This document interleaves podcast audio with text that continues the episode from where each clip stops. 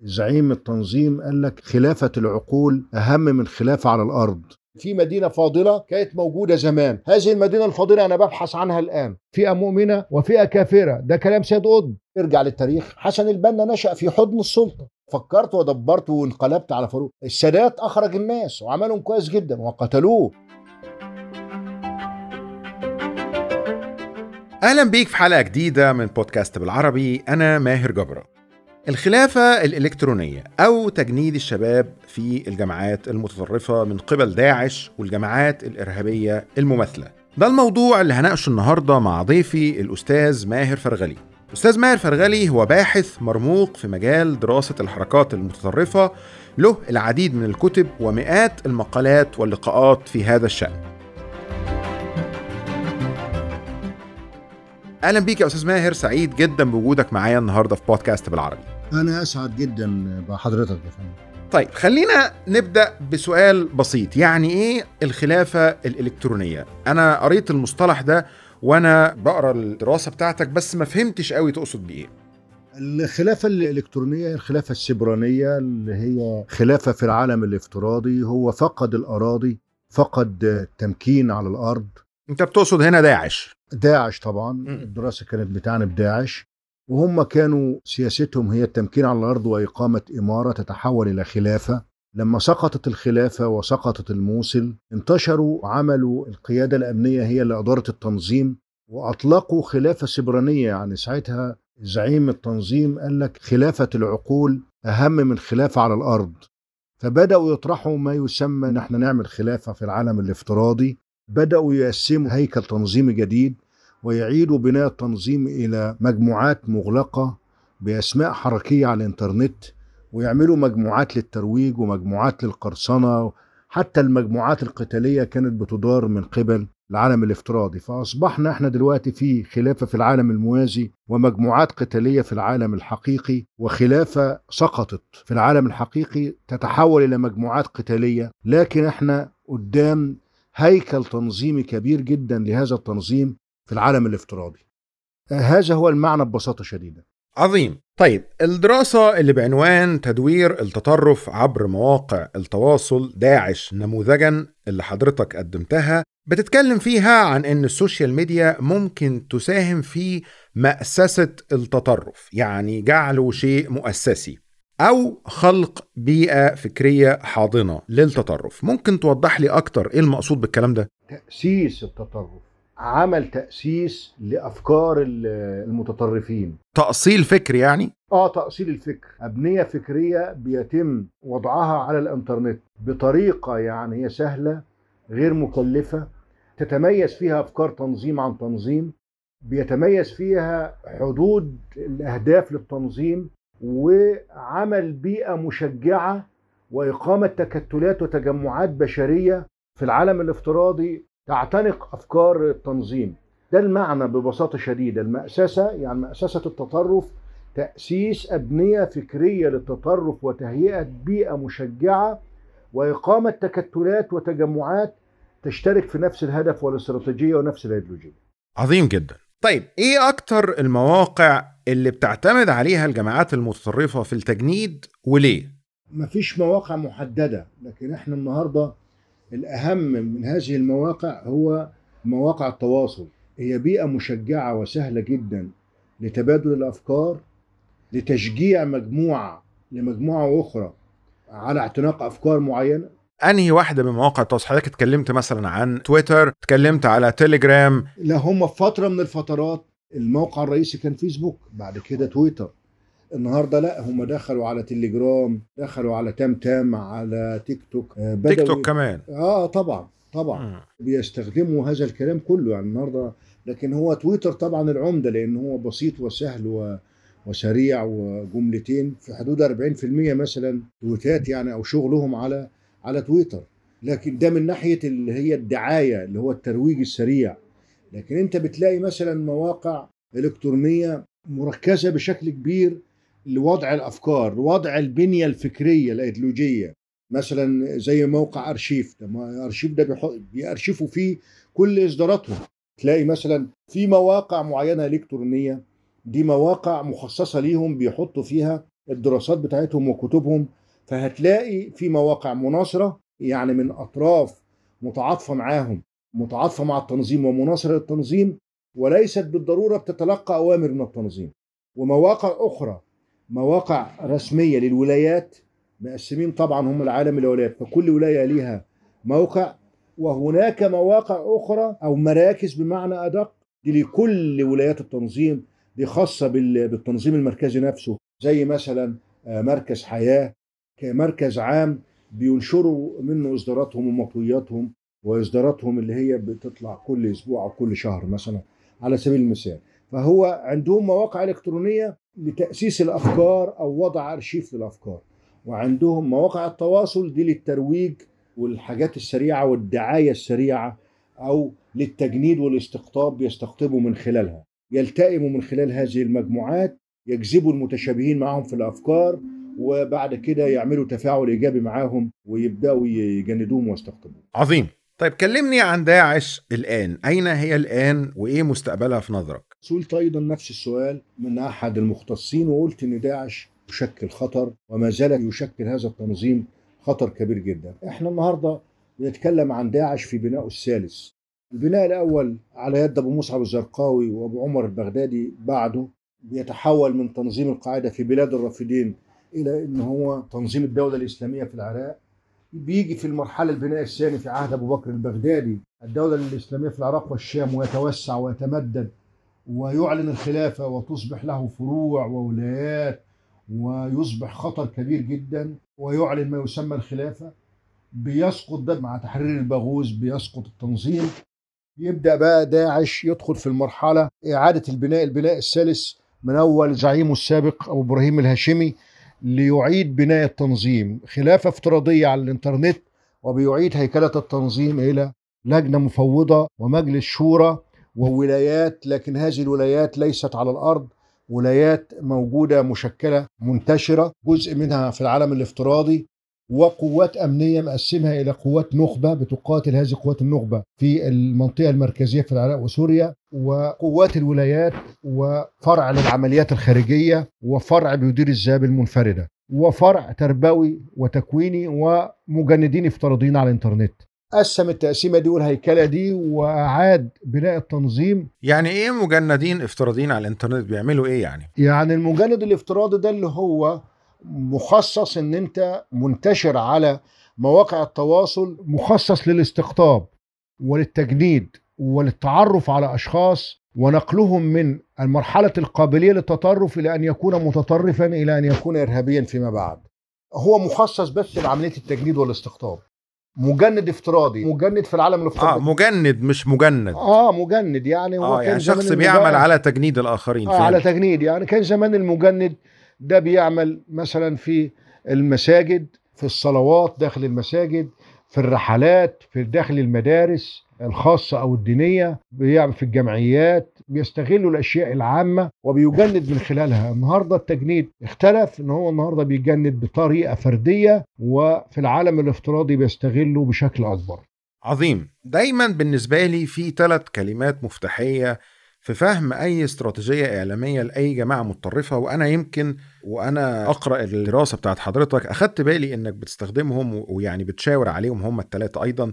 هم وقول لي لو متفق معايا أو لأ يعني هم فكرة التأكيد على الصورة المتخيلة وغير الحقيقية أو الوردية للتاريخ الإسلامي أو العربي وخطاب المظلومية وفكرة بقى الانتماء والإحساس بالمعنى من خلال تغيير هذا ال- العالم الغير مسلم أو بمعنى آخر إنه المجتمع غير المسلم إن إحنا نحوله لمجتمع مسلم بالقوة وبالعنف. فيعني دايما بشوف الثلاث محاور دول أساسيين في خطاب أي جماعة متطرفه هل حضرتك تتفق معايا في العناصر دي؟ ولو آه كلمني شوية عن فكرة الصورة الوردية للتاريخ الإسلامي. إزاي بيتم خلقها وليه بيتم خلقها؟ طبعا أتفق تماما مع كلام حضرتك في هذه المسألة. اولا هو دايما في أي جماعة لازم في قاعدة عنده في الأول.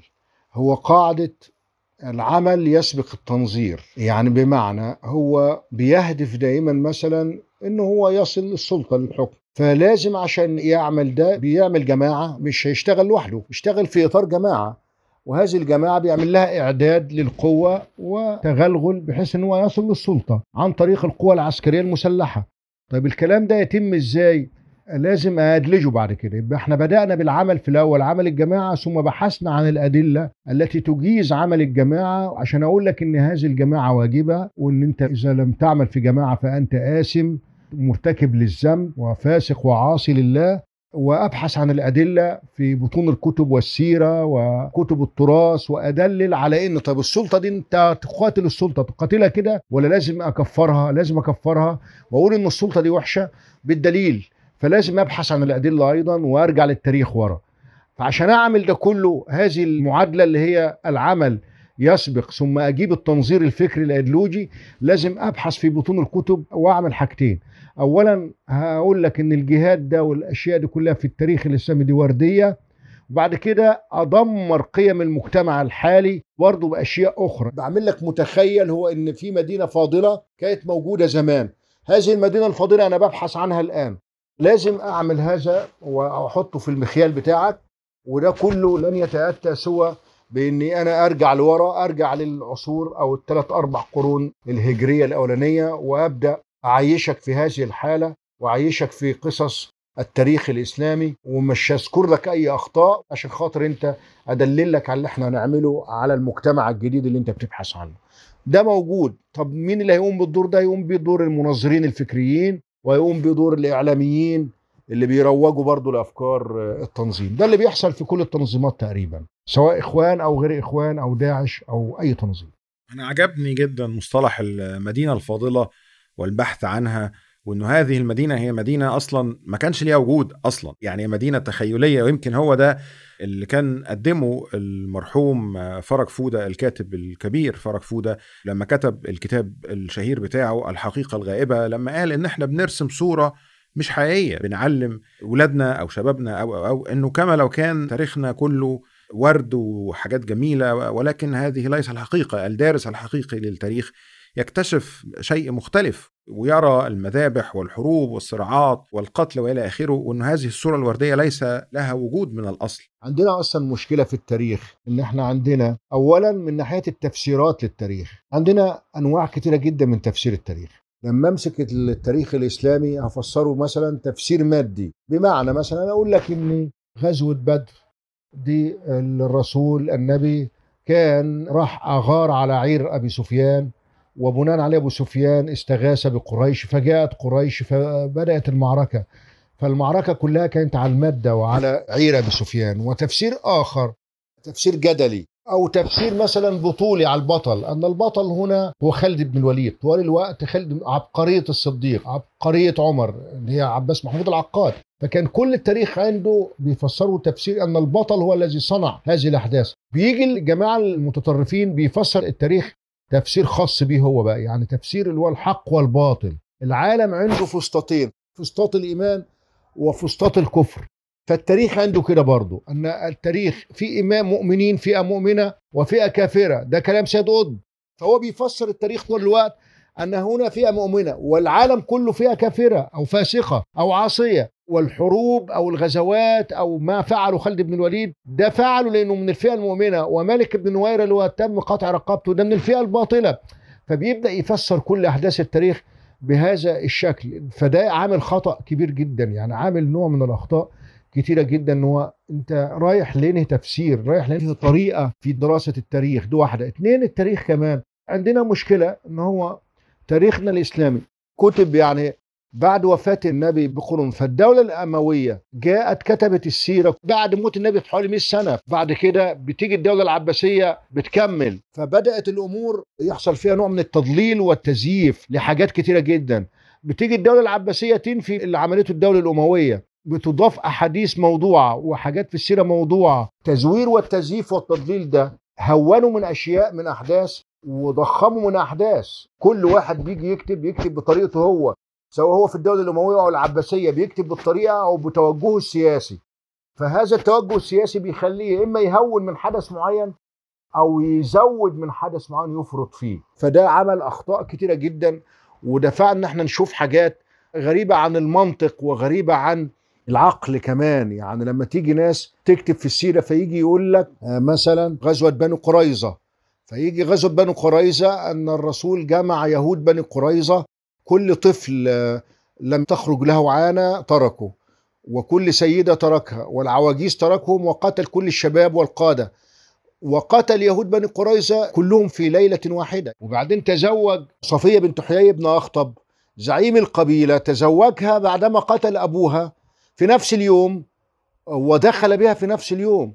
ووقف عمر وأبو بكر حراسة عليه. هذا الحدث موجود في كتب السيرة المكتوبة. لما تيجي أنت تقيس هذا على منطق العقل تلاقي الكلام ده لا يعقل يعني. لا يعقل إن نبي يعمل هذا التصرف. لا يعقل إن النبي يذبح قبيلة كاملة في يوم واحد. وبعدين يتزوج الست لسه مموت أبوها. وبعدين يدخل بها في نفس اليوم وهم خايفين عليه احسن تموته.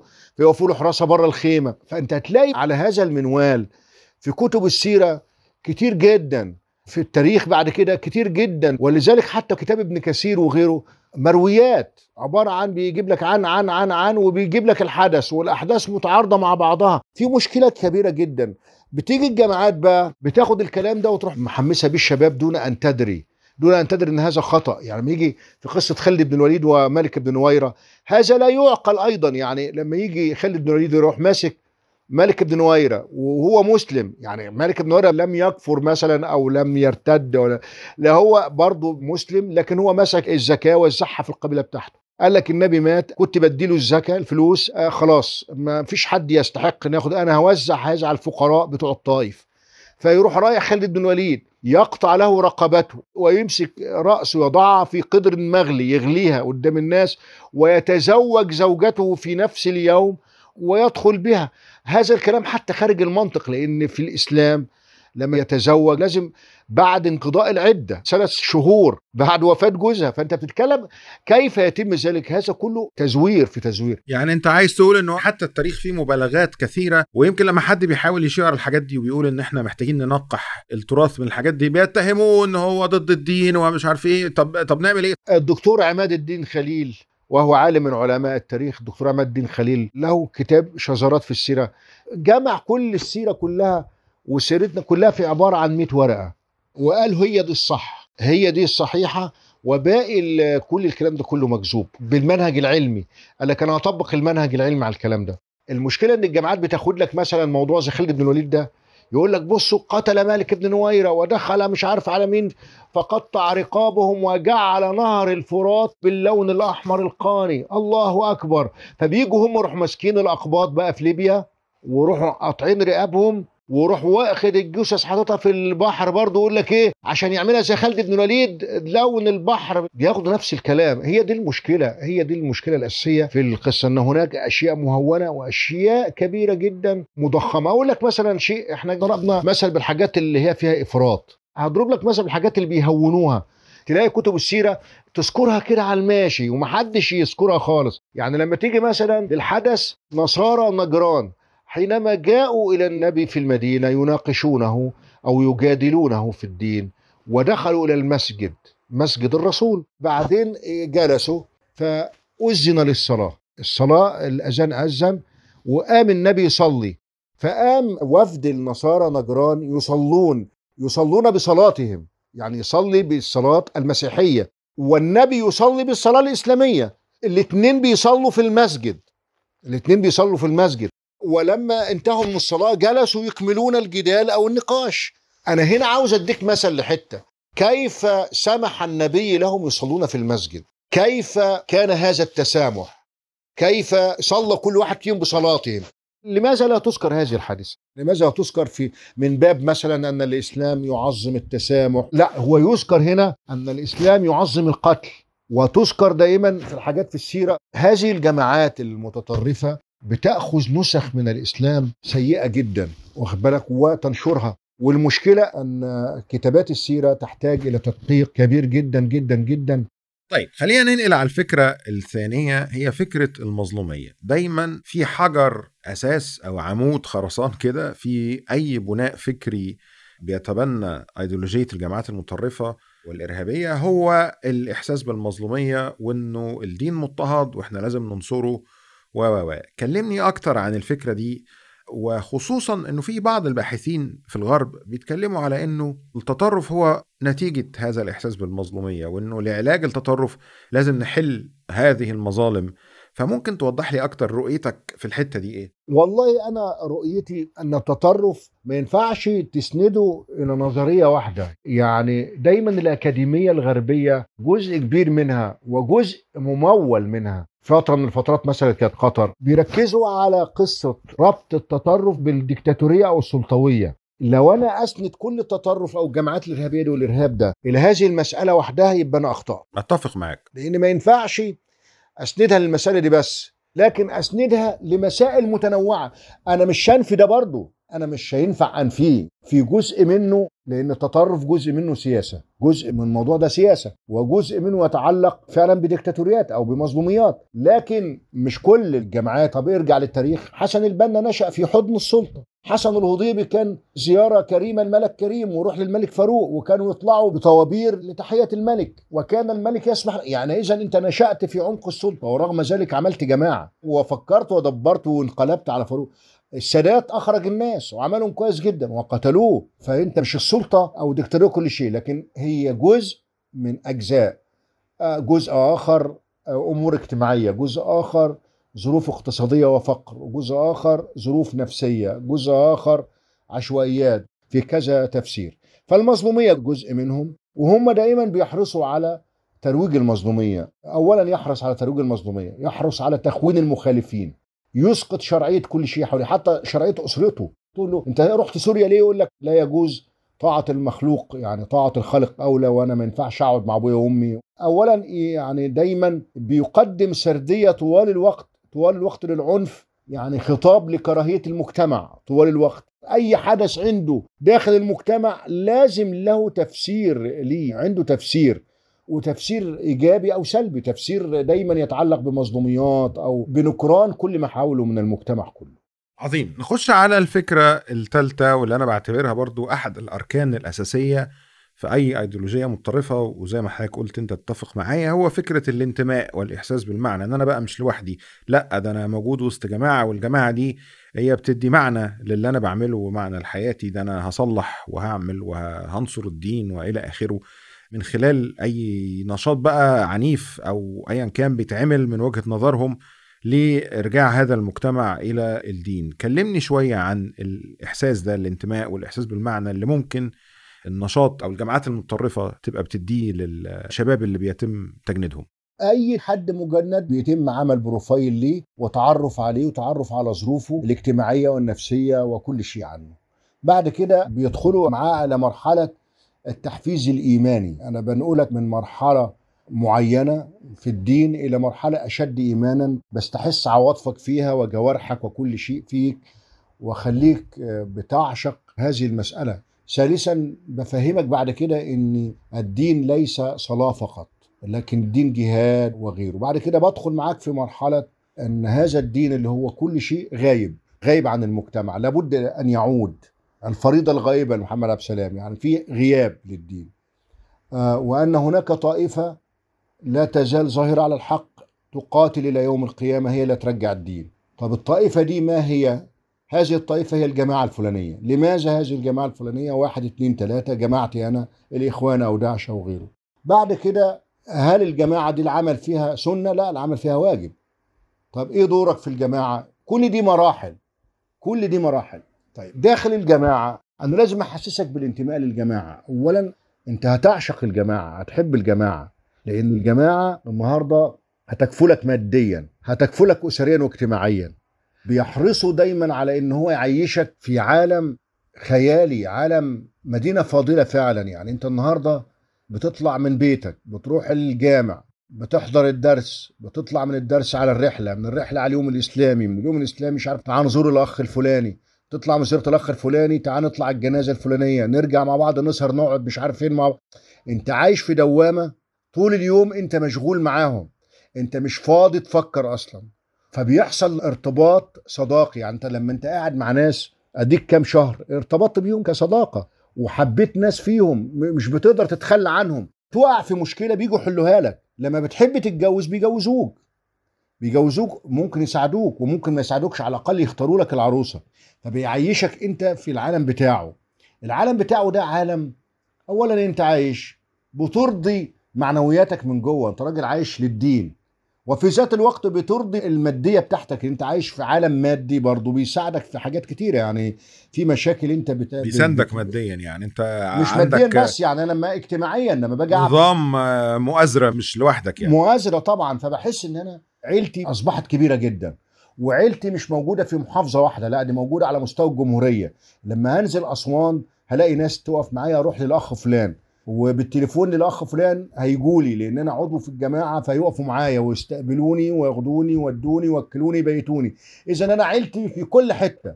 فبنتمي روحيا وبنتمي معنويا وماديا وايمانيا. خلاص بقى ده أنا راجل بعمل من أجل الدين. يبقى أنا حققت كل شيء. هو دي الأزمة اللي بتخلي الواحد يطلع من هذه الجامعات بصعوبة شديدة. في رأيك إلى أي مدى التيارات الإسلاموية ناجحة أونلاين في الواقع الافتراضي مقارنة بالتيارات اللي بتقدم أفكار ليبرالية أو علمانية أو خطاب حتى مناهض للتطرف؟ بقول لهم هذا الكلام كتير جدا الجماعة الليبراليين والعلمانيين. هم بيقعدوا يطرحوا حاجات وقضايا وحاجات طوبويه قوي وحاجات كده غريبة ما بتنزلش للواقع بتاع المجتمع ولا الرجل الشارع العادي. ده العكس هو هنا بينزل لرجل الشارع العادي. هو لما بينزل ما بيكلموش عن السياسة بيكلموا عن الصلاة بيكلموا عن الصوم بيكلموا عنك أنت تساعد الفقراء. ياخدوا معاه تعال نساعد الفقراء تعال نزور المريض الفلاني. بيستحس إيمانياته جدا. بعد كده بيحصل تعلق وحب للناس المؤمنة دي اللي هي بتزور المرضى وتساعد الفقراء وبتروح المستشفيات تساعد الناس تتبرع بالدم وبيمشوا في الشوارع ينظفوا الشوارع ويكتبوا النظافة عنوان المسلم بلافتة كبيرة جدا ويمشوا يعملوا رحلة للأطفال ويجوا في صلاة العيد يدوا هدايا للأطفال ويعملوا جمعيات يساعدوا بها الغلابة وأعضاء الجماعة. فأنت هنا بينزل للمجتمع فالمجتمع بيتعلق بيه. أنا أقول لك على حاجة كنت بشوفها في الصعيد مثلا عندنا في البلد لما بيجي يعمل قدرة فول مدمس حاجة بسيطة جدا أرخص أكل في مصر بيعمل قدرة كبيرة جدا ويحطها في شارع من الشوارع أو جامع من الجوامع ويقفوا أعضاء الجماعة وحاطط لافتة للفقراء والكلام ده ويجوا فتلاقي الناس الغلابة واقفين طوابير كل واحد ياخد فول ببلاش. هو هنا ما تكلفش حاجة هي قدرة الفول دي كانت في فترة التسعينات مثلا كل تكلفتها تتكلف لها مثلا 100 جنيه 200 جنيه. بالكتير يعني قوي لكن هو وزع لكام واحد؟ وزع على حوالي 100 واحد أو 150 واحد. ال 150 واحد مش القضية فيهم. هو هنا مش بيستهدف ال 100 واحد الفقراء لأن دول مش شايفينهم معاه. دول ناس غلابة. هو بيستهدف رجل الشارع اللي هو معدي في الشارع. شوف ده ويقول الناس ده إنه يشوف ال 100 واحد واقفين عنده هو بيديلهم ببلاش. فالأغنياء اللي معديين والحريم اللي معدية والناس اللي الرجالة اللي معديين يقول لك يا سلام على الناس دي دي ناس عظيمة جدا الناس بتعمل سعد الفقراء فهو هنا استهدف ده بحيث إن هو لما يجي لك بعد كده يقول لك أنا عاوز تبرع أنت ما أنت شايفه بيساعد فهتدي له تبرع وأنت راضي. كل الرجال والنساء اللي في الشارع شافوه فهم أيوة. شافوا فيه شفت أنا نموذج إيه؟ يعني. نموذج. أنت هنا بديك مثل واحد. لما بيجي يوم العيد كانوا يجوا في الأستاد أو في آلاف بيصلوا صلاة العيد في الخلاء ويروح جايب عجل ويروح كاتب عليه للفقراء والمساكين ويجي بعد صلاة العيد الضحية ويروح ذبحه وهو جاي يذبحه قدام الناس عشان يفرجهم وبعد كده ياخده ويقسمه ويوزعه على الفقراء. فهو هنا عشان بيستهدف كل الحضور إن أنا يا جماعة هو بدي الفقراء. الحكومة غايبة الحكومة مش بتدي أنا الموجود أنا اللي بساعد. يعني بيشكل بديل للحكومة يعني بديل. هنا لازم أنت عملت إيه كراجل ليبرالي أو علماني أنت عملت إيه؟ أنت كرجل من الناس اللي هم مش عاوز أدي أمثلة بأسماء. هم حبايبي كلهم. فأنت النهارده سين أو صاد أو انت بتتكلم. لكن أنت نزلت في الشارع عملت إيه؟ نزلت في المجتمع في منطقة مثلا إمبابة أو عين شمس. أنتوا عملتوا إيه؟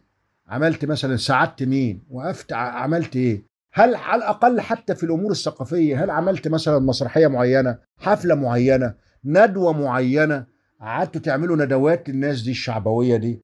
قعدتوا تحلوا مشاكل الناس عشان خاطر تتوغل وصل. لا انت مش بتعمل كده. انت بتشتغل فوق مع النخبة. انت قاعد تطرح موضوع الحجاب فوق على صفحتك على الفيس وتتكلم وتقول مفيش حاجة اسمها حجاب. هو الراجل شايف ال post بتاعك هيكفرك شيء طبيعي أو هيفسخك وهيقول لك مين ده؟ لأنك أنت مش نازل له أصلا. أنت بتطرح أفكارك أنت دون نزول إلى الشارع. في أزمة كبيرة جدا. في هذه التيارات تختلف عن الج- الجامعات الجامعات بتنزل للقاعدة وإنت طالع للنخبة. ما في أزمة. أنت محقق نجاحات بسيطة. حلو التوصيف ده جدا. والجملة دي آه، مهمة جدا يعني. لا والجامعات عندها مبدئين. ده مهمين جدا. التغيير من القاعدة من اسفل اللي هو بيسموه التغيير السفلي والتغيير العلوي. أنا هعمل على محورين. في جماعات شغالة على التغيير السفلي. أقول لك أمثلة. مثلا أنصار السنة الجمعية الشرعية التبليغ والدعوة.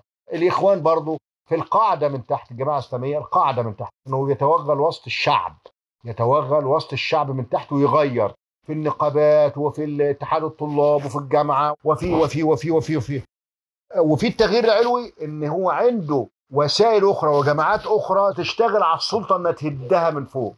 يبقى أنا شغال من تحت وبهدل لك السلطة من فوق عن طريق الجماعات التانية انقلاب عسكري حرب عصابات انهك الاقتصاد أعمل لك أزمة مش عارفين. فانا بهدك من فوق وبأسس في القاعدة من تحت بحيث أمسك البلد. انت هنا شغال كتيار ليبرالي إزاي انت ممكن بتكون بتهد في السلطة أو بتساعد في هدمها لكن مش بتشتغل على القاعدة تحت. بل بالعكس انت كمان ودي وجهة نظر إن انت بتساعد الجماعات على التوغل في وسط القاعدة. يعني لما أجي أطرح اعلاميا مثلا صديقي مثلا إبراهيم عيسى لما بيجي مثلا يتكلم على السيدة عائشة في الإعلام هو هنا لو طرح هذه القضية مع واحد زي حالاتي ماهر فرغلي ممكن أتفهمه وممكن نتحاور مع بعض فيها وأقول له إن التاريخ هنا مزور وفي تضليل وفي النقطة دي لا تعال نشوف الكتاب الفلاني لا كذا كذا كذا ممكن نتفاهم وأنا أفهمه وهو يفهمني لكن هنا لما بيجي أطرح هذه القضية مع رجل الشارع رجل الشارع هذه السيدة هي زوجة النبي محمد وهي مقدسة. فأنت بتهد في زوجة النبي محمد اذا أنت تهاجم النبي نفسه. هذا عرضه هذا شرفه. فهنا اذا أنت صابئ وكافر وهيروح مفسرها تفسير تاني. إيه التفسير التاني؟ أنك أنت أنت ظهرت في وسيلة إعلامية. يعني مش هيسمع أصلا الخطاب يعني هو على طول هيروح حطك في خانة ال- لا أنا قصدي اللي هو يفسر إيه التفسير. اولا مش هيسمع ويقول لك إيه؟ هو إزاي قال هذا الكلام في قناة كذا كذا القاهرة والناس؟ قال هذا الكلام اذا السيسي سمح له أن يقول هذا الكلام لأنه ما يقدرش يطلع في القناة الفضائية دي دون إذن من الدولة. ده رجل الشرع اللي هيقول كده هيقول لك كده. يبقى اذا السيسي اللي محرضه يبقى اذا السيسي والحكومة بتاعته دي برضه وحشين زي إبراهيم عيسى. فيبقى اذا أنت خدمت الجماعات الدينية في حربها للسيسي وفي حربها للنظام. ادت لهم فرصة للتجنيد. اللي هو النهارده لما بيجي يجند بيعمل إيه؟ يا إبراهيم عيسى شفتوا العلمانيين وإسلام بحيري شفتوا خالد منتصر بيعمل إيه؟ وكذا كذا. والحجاب وبيحاربوا الحجاب وبيحاربوا الإسلام وبيحاربوا كذا. فبيستغل هذا الخطاب لترويج أفكاره هو. ده مش معناه إن أنت غلط. يعني أنا مش بخطأ أفكار الطرف الثاني مطلقا. يعني أنا عندي أتفهم فيها بشكل جيد جدا. لكن أنا بقول لك ما يحدث. أنا بكلمك بمنطق رجل الشارع النهارده. ولذلك بقول ليس كل ما يعرف من الحق يقال ولا ما يجوز قوله. جاء دوره ودي حكمة. يعني مش كل حاجة تتقال في أي وقت وفي أي زمن بأي خطاب. دي وجهة نظري في هذه المسألة. عظيم جدا. في أحد لقاءاتك قلت إنه شعوبنا نصوصية سلفية. كان لقاء مع أحمد سعد زايد على قناة الإنسانيين العرب على ما أتذكر وحضرتك قلت إنه شعوبنا نصوصية سلفية. ممكن تقول لي تقصد إيه أكتر؟ النصوصية السلفية إحنا تربينا كشعوب عربية دايما على النص الديني. يعني طلعنا من صغرنا لما تيجي النص يتعارض مع العقل أنا بقدم دائما النص. اتربينا على كده. فده مخلي عندي رؤية سلفية لكل الأشياء اللي حواليا. المجتمع حواليا كله بنظر له هذه النظرة السلفية النصوصية. فلما بلاقي مثلا واحد منهم طالع على المنبر يقول لي العقيقة من السنن الغائبة والفريضة غائبة فأنا بسأل ليه العقيقة؟ يقول لك الرسول قال في العقيقة كذا العقيقة اللي هي بنسميها عندنا في البلد الطهارة إحنا يعني الاحتفال بالواحد الطاهر الطفل الطاهر. فهو هنا بيجي بيخليني أنا أديني النص. فبضطر أنا أعمل الكلام ده وأعمل إيه بقى؟ وأحلق شعر الولد وفق السنة وأوزن الشعر أحطه على الميزان وأحط مقدار وزنه ذهب أتبرع بيه. طب أنا هتبرع بيه لمين؟ هضطر أتبرع بيه للجماعات اللي هم بيحيوا سنة العقيقة. فأنا دي سن يعني نص. دايما بينتصر النص. ولذلك الإخوان كانوا رافعين شعار الإسلام هو الحل. الإسلام النص الدين. في مواجهة أي برامج حزبية أو ليبرالية أو غيره بيفوز الإسلام. ما انت لما بتوصل الحكم بيبقى اللي بيفرق هو حضرتك هتتعامل إزاي مع الأزمات الاقتصادية مع البطالة مع التضخم ما هو ده. مع آه تطوير التعليم مع هم فشلوا لأنه ما كانش عنده مشروع. بالظبط. انت لما تيجي تقول لي الإسلام هو الحل انت كده خرستني خلاص هاجي عرضك هتقول لي انت ضد الإسلام. طب أنا هناقشك إزاي في أي سياسات؟ لو انت واقف لي بيافطة اسمها الإسلام هو الحل خلاص أنا كده إيديا ورجليا اتكتفوا. هناك رعاية شؤون الرعية والإعلان والشعارات الدينية. إما هذا وإما هذا أنت لما بتيجي ترفع شعاراتك الدينية وصلت للحكم طب أنت هترعى شؤون الرعية إزاي اقتصاديا وسياسيا في هذه الملفات؟ مش برامج بتتنافس وأفكار بتتنافس ونشوف منها الأفضل إيه إيه اللي يناسبنا إيه اللي النهارده العلم الحديث أكتر بيقول لنا المفروض نعمله في كل هذه المجالات زي ما كنت بقول اقتصاد تعليم زراعة صناعة وإلى آخره. ودي كلها حاجات بتتطور كل يوم. يعني ما, ما نراه اليوم أفضل حل ربما بعد عشر سنين نراه سيء وهكذا. طبعا. طيب كلمني شوية عن دور الدعوة السلفية في هذا الأمر. يعني هل لهم دور في التجنيد أو التمهيد له ولا إيه الموضوع؟ يعني هل هم بحسب الدراسة حضرتك كنت كاتب دراسة أخرى عن السلفيين تحديدا أو عن الدعوة السلفية تحديدا وكنت بتتكلم على إزاي ان النشاط بتاعهم أونلاين بيتوسع يوم ورا يوم. وقلت مصطلح أنا برضو أحب أفهمه منك عولمة الفكر السلفي على مستوى الفضاء الافتراضي. فكلمني شوية عن الدور ده وعن اتساع الدور ده أونلاين وعن معنى كلمة عولمة الفكر السلفي على مستوى الفضاء الافتراضي. التيار السلفي اللي أنا أقصده في الدراسة بتاعتنا كان الدعوة السلفية. وهم صراحة هم منظمين للغاية تطوروا جدا في المسائل بتاعتهم الدعوية وعاملين لجنة دعوية كبيرة جدا وعاملين لجنة إعلامية. أقصد عولمة الفكر السلفي إن هو بدأ يشتغل مش محلي هو محلي لكن يفكر بطريقة عالمية. كان في الأول بيفكر بطريقة محلية يعني محلي يقعد ينشر دعوته في اسكندرية في القاهرة لا والنهاردة بيشتغل بشكل إنه عاوز يخلي الدعوة السلفية دي دعوة أشبه بالتنظيم الدولي للإخوان. دعوة موجودة في كل مكان. يعني توصل لأي حد في كندا حد. في هولندا في أستراليا. آه وده اللي عامله. ما هو بينتشر في أوروبا بشكل كبير وألمانيا تحديدا. بيعملوا هاشتاجات بيعملوا مجلات. بيعملوا وثائقيات بيعملوا برامج قصيرة بيعملوا قنوات افتراضية على اليوتيوب وعلى غيره بيدوروا المنهجية بتاعتهم والأمور العقدية والفكرية عن طريق الإنترنت بشكل كبير جدا لدرجة إن إحنا عندنا جيل من الدعوة السلفية شبابي أكثر عصرانية وأكثر تقدمية وأخطر على الأقل ليهم 30 40 برنامج على الشبكة بيعملوها الشباب دول. زي إيه؟ زي مثلا آه، تذكرة مرور. ده برنامج آه، انطلاق ده برنامج. ليهم أكاديميات أكاديمية النور أكاديمية الفرقان أكاديميات كتيرة جدا. والناس بتدخل الأكاديميات دي عن طريق العالم الافتراضي ويقدموا وياخدوا شهادات. ويجي برهامي يوزع الشهايد في حفلة كبيرة جدا. مرة نزلت على صفحتي الكلام ده صورة برهامي وهو بيوزع الشهايد للأكاديمية. فأنت لا هم وصلوا لمرحلة خطيرة جدا. هل من علاج أو حل للوضع المعقد اللي أنت بتوصفه ده من بداية الحلقة؟ والله أنا شايف الحل الاستراتيجية. لابد أن يكون هناك اتفاق على استراتيجية واضحة لمكافحة التطرف العنيف تحديدا يعني. اولا نتفق على منهجية في الأول. هل أنت مع أن تسمح للتيار بضرب تيار؟ تسمح للتيار السلفي لضرب التيار الإخواني؟ وتسمح للإخوان لضرب الجماعة الإسلامية؟ وتسمح للجماعة الإسلامية لضرب تنظيم الجهاد؟ التوازنات دي اللي هي الدول بتاعتنا العربية دايما تعملها. يعني أقول لك لا ما أنا مش هقفل كل المجال لو قفلت كل المجال هيبقوا داعش كلهم فأنا إيه هخلي التيار السلفي يعمل توازن مع الإلحاد ويعمل توازن مع الشذوذ الجنسي وأسيبه يفتح أكاديميات. مثلية تقصد يعني. آه بيعمل ده وأسيبه يضرب في الناس دي. يعني لو سبت إسلام بحير لوحده هتبقى في أزمة. فأنا هخلي ده يبقى مواجه ده وهسمح للإخوان عشان يضرب داعش. فالتوازنات لازم نتفق على منهجية. هل أنت مع هو أصلا ما فيش أي علاقة يعني إيه علاقة السلفيين بالمثلية يعني؟ ما أنا عارف لا هو البرامج. بيعمل برامج ضد وبيعمل دروس ضد هذا الكلام. تلاحظ حتى في الدراسة عندي اللي أنا عاملها عندك لاحظ هو القضايا اللي بيطرحها إيه. كل البرامج بتاعتهم. لاحظ الجدول. هتلاقي الشذوذ الإلحاد الحجاب. الهجوم على فتوى البنوك بتاع دار الإفتاء الهجوم على إبراهيم عيسى وغيره. لا أفضل استخدام مصطلح الشذوذ لأنه هو مصطلح يعني بيعتبر تمييزي نحب نقول المثلية يعني. آه أنا بتكلمك على ما يطرحوه هم بعناوينهم بعناوينهم بيعملوا ده.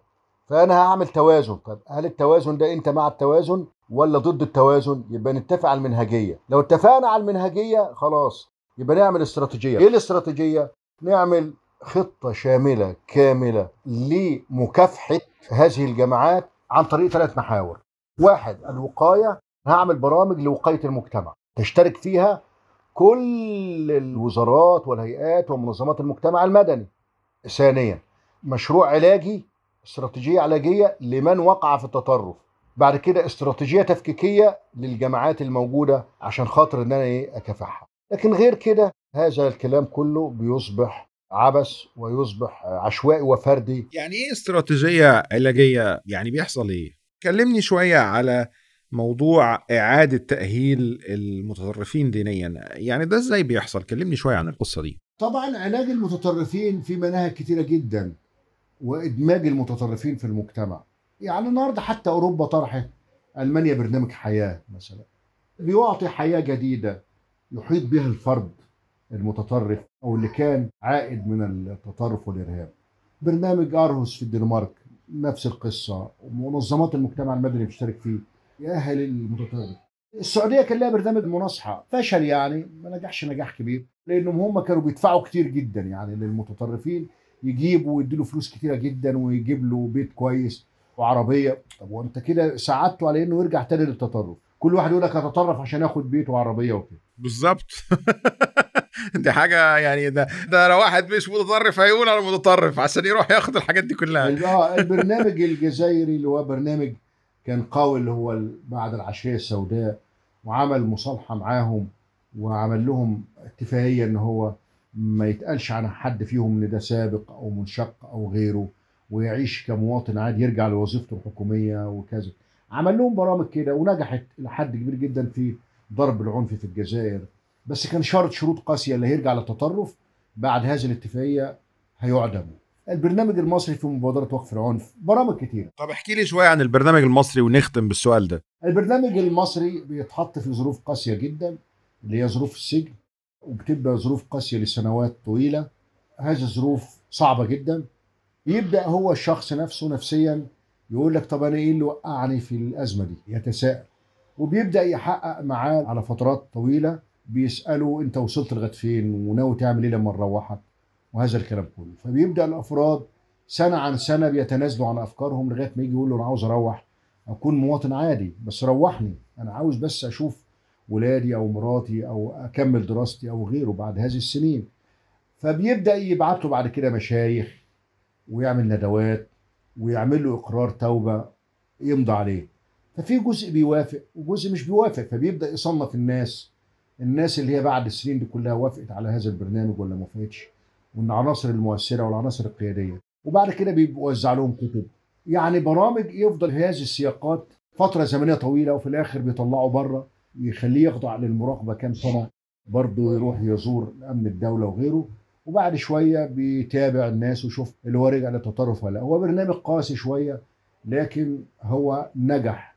إلى حد كبير أنت تلاقي حوالي 99% من الناس بتوع التسعينات تركوا الجامعات وبقي 1% منهم.